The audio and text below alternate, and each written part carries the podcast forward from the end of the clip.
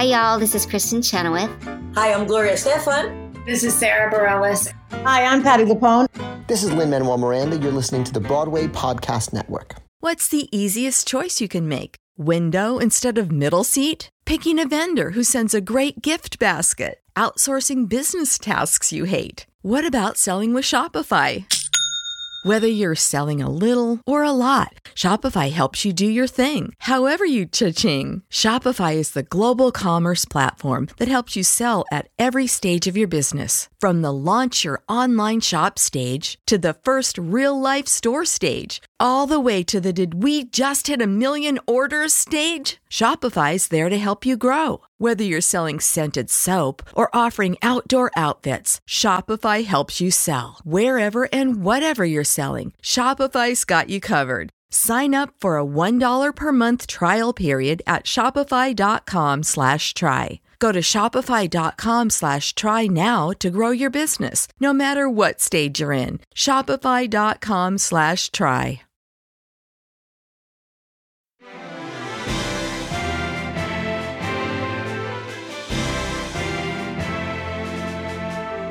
Welcome to Radio Play Revival, Chicago, recently. In defiance of his grim diagnosis, a beloved wine shop owner throws an epic party, opening his rarest bottles for his favorite customers. But none of them are fully prepared for the complexity, body, and depth of what is about to pour forth. Groundswell Theatricals and Josh Johnston present a radio play revival production of The Last Taste of Barry Growler by Jonathan Mastro. Starring, in order of speaking, Bobby Cannavale as the narrator, Tia DeShazor as Heather, Joe Mantegna as Barry, Jeff Still as Mitch, Anderson Cooper as Raymond, Andy Cohen as Ned, Gia Mantegna as Tara, Tyler Hansen as Matthew, and Patti LuPone as Myra.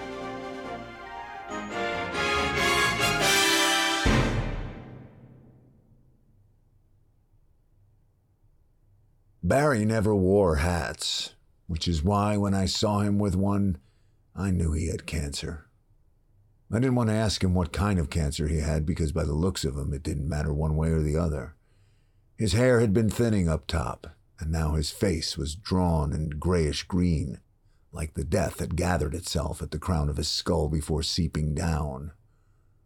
He kept fiddling with that soft pack of merits he left at the counter like he was waiting for you to leave to be able to light up again. You could tell he liked you if he let the ash grow while you looked around. Every smoker's got a bit of teenage boy in them, I guess, scared to get caught but too hard headed to stop. I hate the smell of smoke, but I didn't mind Barry's merits. They smelled like European cigarettes. But maybe that was just the ambiance of the shop, all those bottles from all over. I don't know how all that smoke didn't kill his palate. It had to be lung cancer. Maybe throat. Barry was a mystery, right up till the end. When his cough changed and he set up that tasting, we cleared our schedules. He was the kind of guy you don't have two of. Besides, the wines were sure to be something special that night. Heather and I weren't exactly the type to shell out 75 bucks a pop for a wine tasting, but we met because of Barry, so it was never really a question. Barry himself had a proletarian streak that went beyond the merits. I know for a fact that two or three couples got in for free. You should prepare yourself, I tell her by way of a warning.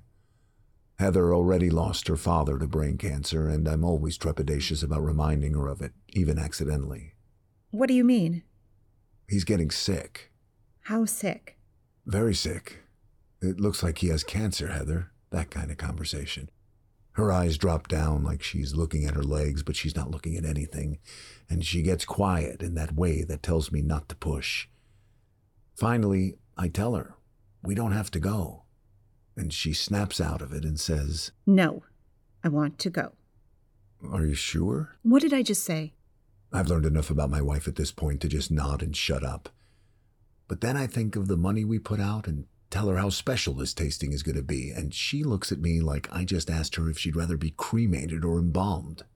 Listen, Heather, I'm not going to go if it's going to be this solemn occasion for you.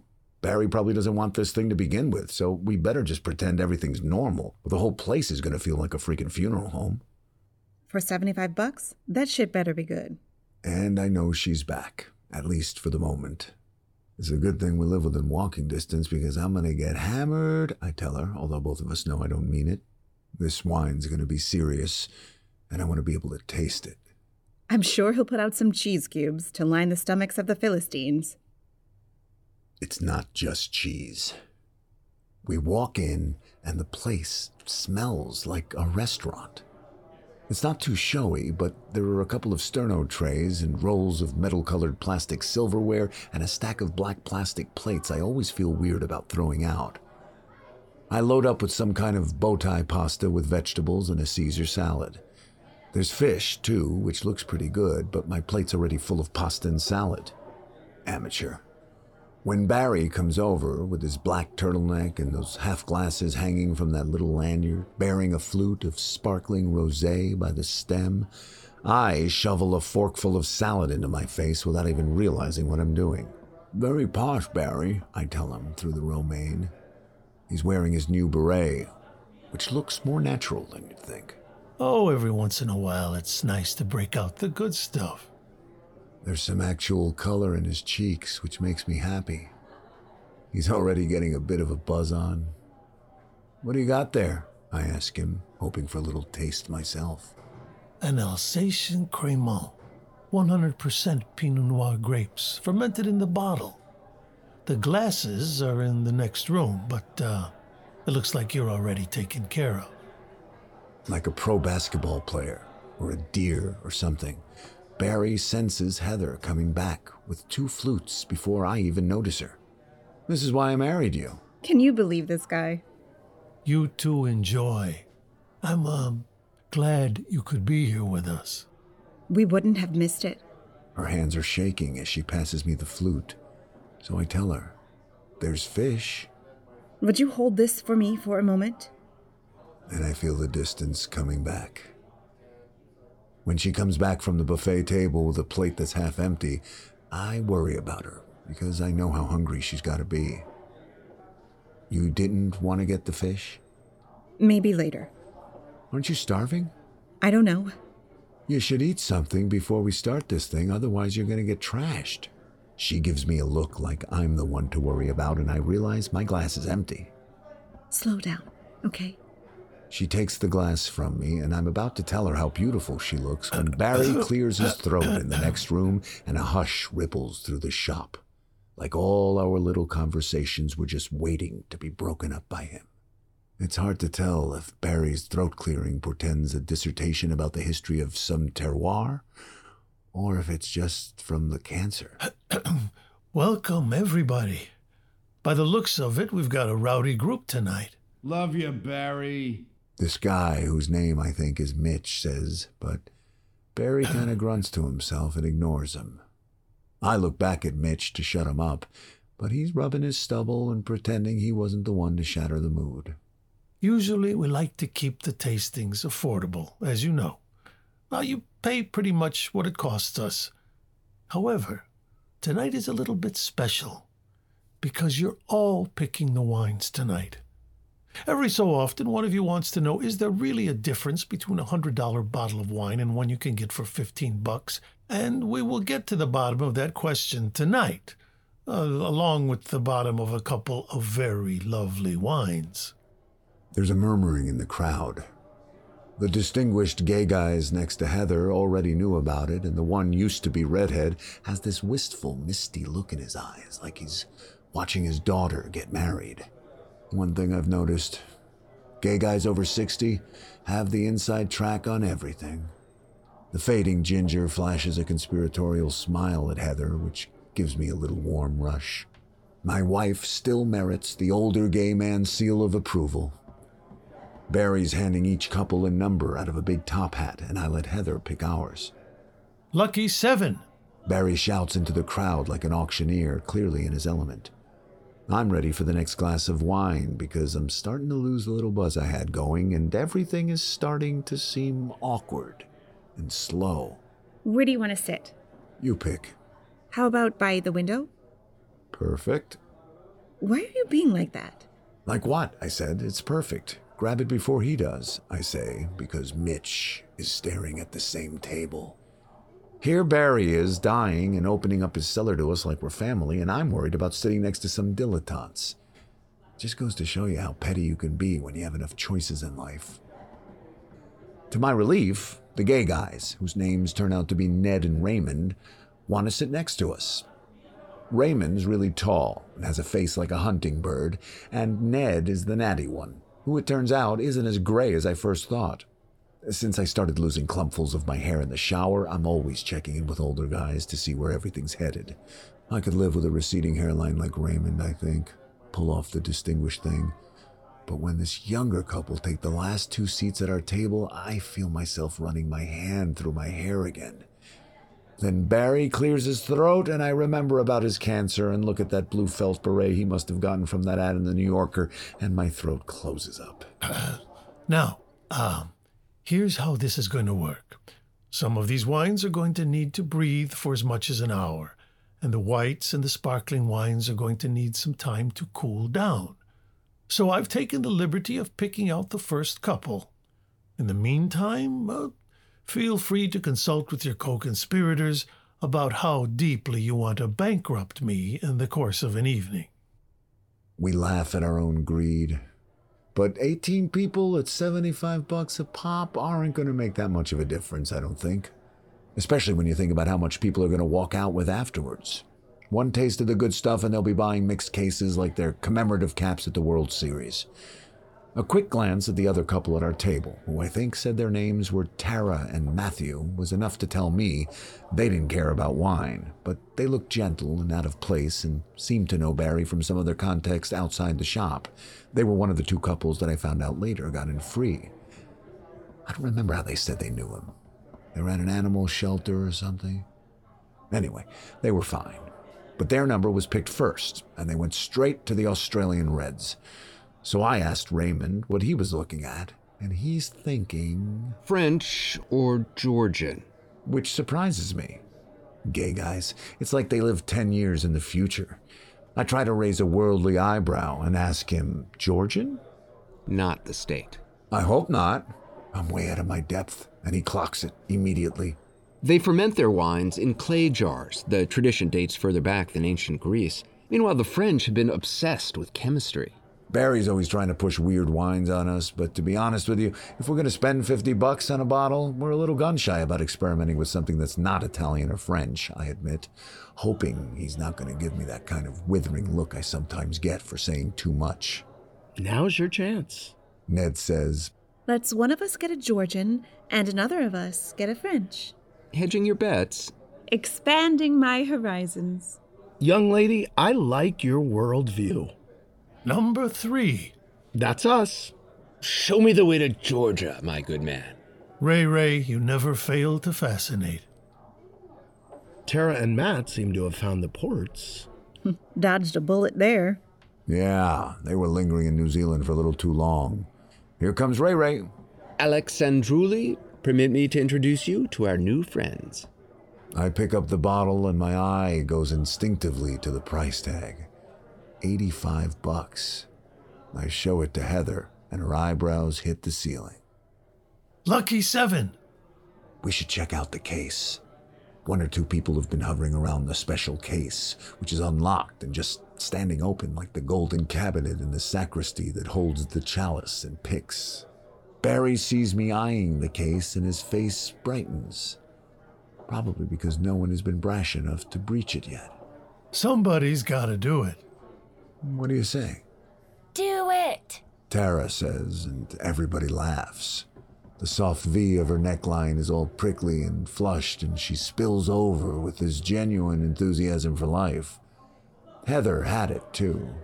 Sometimes I could hear it when she was on the phone with her brother. I don't know what happened to mine. When we get to the cabinet, I see it right away. It's covered in dust, and it's my father's age. It's also marked at $1,200, and there's no way I'm going to do that to Barry. Still, I put my hand on it and wipe off the label just to feel it. It's cool and dark and inviting, almost intimate. Barry's smiling at me respectfully, knowingly. We're not getting a $1,200 bottle of wine. I'm embarrassed by the way she says it, like all that was on my mind was how much it cost. Heather doesn't notice I'm mad at her and puts her arm around my neck, which makes me forgive everything. She turns the bottle she's looking at around, sees it's $350, and shudders with embarrassment. Wonderful choice, Barry says, and he seems genuinely happy, and she's got this sheepish half grin and stares at the floor like she just admitted she borrowed some pens from work. Maybe I'm remembering it wrong, but I think there was a smattering of applause as Barry held up the wine she picked. Let me tell you, the gays were pleased about it too. Heather, you naughty girl. Ned says just loud enough for our table to hear, and for some reason I get jealous of all the attention she's getting. I was going to grab the dusty one at the top, I say. Ned shares this significant look with Raymond and looks at me as if he's trying to figure out if I'm dangerous or just dumb. That's a very special bottle, you know? It better be. It's almost as much as our rent. It's worth much more than that. Raymond says, giving me the withering look I was scared of before. That bottle isn't really for sale. Ned says, but doesn't add anything more, like he's still trying to feel us out. Heather sees that I'm hurt or confused or something and shows me a little mercy. Why not? You don't know about the 1945? But Barry's looming over our table now, pouring an Austrian white. Barry, figuring correctly that nobody was going to waste their choice on Austria, has headed snobbery off at the pass as usual. When Heather and I got married, we asked Barry to do the wine. I wanted something fancy for our table, a Super Tuscan or a Haut-Médoc or something typical, but Barry talked me down to this perfect small batch producer from Lebanon nobody had ever heard of that cost 10 bucks less a bottle and even made the catering taste good. You can't get a bottle of that today for less than 100 bucks. There aren't many people who can tell you what something's worth without having to look at what it costs. To new friends. We should also toast to Barry. I'm not dead yet. That's not what I meant. To new friends. Barry watches Heather tasting the wine with that inscrutable inward stare of hers. The little pause as she lets it stop glowing in her mouth before she renders her judgment. Her eyes brightening all of a sudden like windows thrown open on a recovery ward. Wonderful, she says, the way she does, and Barry beams. I lean back behind Heather to call across to Tara and Matt. We met here, you know. But they don't notice me, and I'm too ashamed to repeat myself. Heather and Ned are now deep into some conversation, and Ray pretends to be listening so he doesn't have to talk to me, and it occurs to me I'm a loser. I pick at some salmon and take a slow, deep sip of white wine, and it's absolutely perfect. What normally would have sent me spinning out into some black hole of humiliation for the rest of the night is somehow obliterated by the pairing of an Austrian white wine with some sterno tray salmon. I decide to stay there for a while and descend into a reverie, chewing and smelling and swallowing and imagining I'm someplace I've never been, but where I'd feel right at home. The fire roaring in some mountain chalet, autumn on the Rhone, or the Rhine, or wherever. I don't know that much about the geography of Central Europe. The conversation starts to warm up in my absence, and I'm surprised to realize I'm relieved to not have to talk for once. Tara and Matt are as sweet as kittens.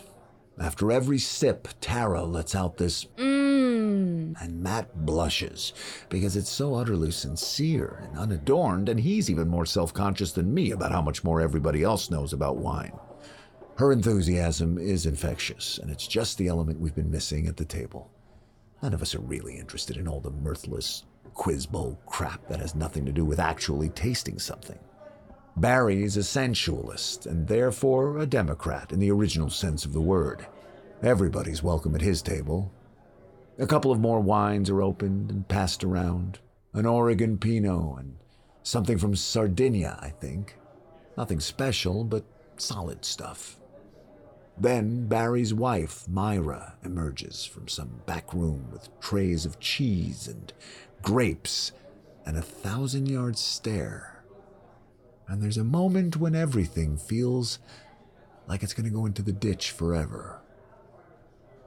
But a sandy burst of laughter lights the room up again as Barry grabs a cluster of grapes and poses like he's in a Caravaggio painting. He's going to be fine. Let's drink. Somewhere around the fourth wine, which is subtle despite being from California, I get up the nerve to ask about the bottle I saw in the reserve case. It's a 1945 Haut-Brion. Ned says, now in a much more mellow and receptive mood. Wow, I say, thinking about the last time I watched the History Channel. There can't be many more of those left. Ned smiles at me, and it looks genuine. His teeth have been whitened, but they're a little stained by now, which endears him to me even more. I don't know if you can tell, but we don't know shit about wine. Nat says, finally drunk and loose. You're starting at the top. We wouldn't have even come here if Barry hadn't invited us. He is the most generous man I know. Matt notices the catch in her throat and comes in for the save. Is Haut-Brion a Bordeaux? Oh, yes, it's from the Pessac region, which used to be called Grave. After the gravel in the soil. That's so interesting. Barry's saving that wine for last. I can't handle the implication. Last, as in. As in last. If he ever goes into the hospital again, he's taking the 45 with him. Tara lets out this weird, stifled bark, and at first I think she's got the giggles. Why don't we go outside and get some air? Instead of checking in on Heather, I say to Ned, I had no idea. We finish the rest of the wines and masks of merriment and go home. On the way out, I ask Heather if she wants to buy a bottle of anything, and she just shakes her head. I push a little, wanting to take a memory of the evening home with us, but she just says no in this cold, detached way that makes me wonder why she ever wanted to marry me. This was all many months ago, before Heather and I took our little break from each other. I don't know if it started that night. She's always telling me I try to attribute causes to everything. I don't know, maybe she's right. But how else am I supposed to make sense of the world? A few days after she calls me to tell me the news about Barry, I find myself wandering back down Lincoln in the dirty slush, looking for some time to kill before the movie starts across the street, finding myself pushing that old wood door open. Myra had made a couple of changes in the layout, probably to make the place feel either more hers or less Barry's. A shelf or two at different angles, cosmetic morning changes. She didn't look up from the yellow pad she was writing on with Barry's chewed up pencil. His handwriting was still on the underside of those curled over pages. I made my way back to the reserve case. It was a comfort to see the empty place in the rack where the 1945 had been. I pictured Barry propped up in a hospital bed, holding a goblet up to the institutional fluorescent light, inhaling, coughing, hacking into a tissue, inhaling again, and tasting. Grape juice? Vinegar? Or had his bottle threaded the needle of history, resisted the Nazis, or collaborated and survived? Its vines irrigated with blood of patriots and fascists alike. What a load of garbage. It's just wine. Let me know if you'd like the case opened. His widow asks, and the low, close warmth of her voice tugs open a need I'd forgotten I'd had. She's beautiful in her way, her hair pulled back into a black and white bun, her cheekbones rouged to hide the grief. I was here for the last tasting. Yes, of course. I thought I recognized your face. It's a great loss, I tell her, and she nods solemnly. I let a respectful silence pass before I ask about the 1945. Was he able to enjoy it at least? A tolerant, polite smile touches on her lips as she shakes her head with measured ruefulness. We dusted off the bottle and brought it to his bed, but he was too far gone by then to taste much, so we decided to leave well enough alone. Do you want it? She's not offering this wine to me for free, I think. It bothers me that I didn't see it there, where it was, because I've been looking for it where I saw it last. I don't deserve it for that reason alone, but she reads my mind and tells me it'd be a favor for her. He wouldn't have wanted it sold. It was meant to be drunk. I was a loyal customer. We can open it right now and drink it here, I suggest, feeling magnanimous with all the privilege she's bestowed. It's a big mistake. She starts to cry and hold me around the neck, and I put the wine on top of the cabinet so I can steady her shaking shoulders. When she comes to, she forgets about the wine, and I'm too ashamed to remind her of it. I leave the shop for what I promise myself is the last time. Let her give the bottle to someone else. Someone who knows the value of things by tasting them.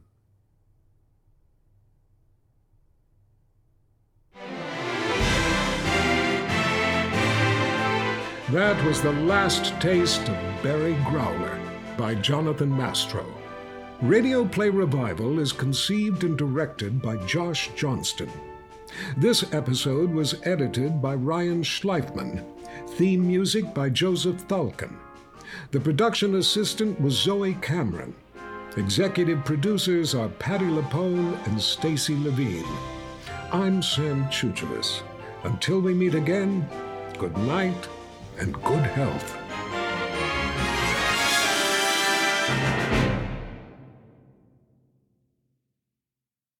Hey, it's Leslie Odom Jr. here on the Broadway Podcast Network to tell you about the Rise Theater Directory, a program of Maestra Music. Rise is a national online resource designed to connect and empower backstage and administrative and creative theater professionals from underrepresented backgrounds. If you work or aspire to work in the theater community, this can help you find your next project. And if you hire theater professionals, search the Rise Theater Directory to find your next team. Create your profile now and get more information by visiting risetheatre.org. That's theater with an R E R I S E T H E A T R E dot org because only together we rise.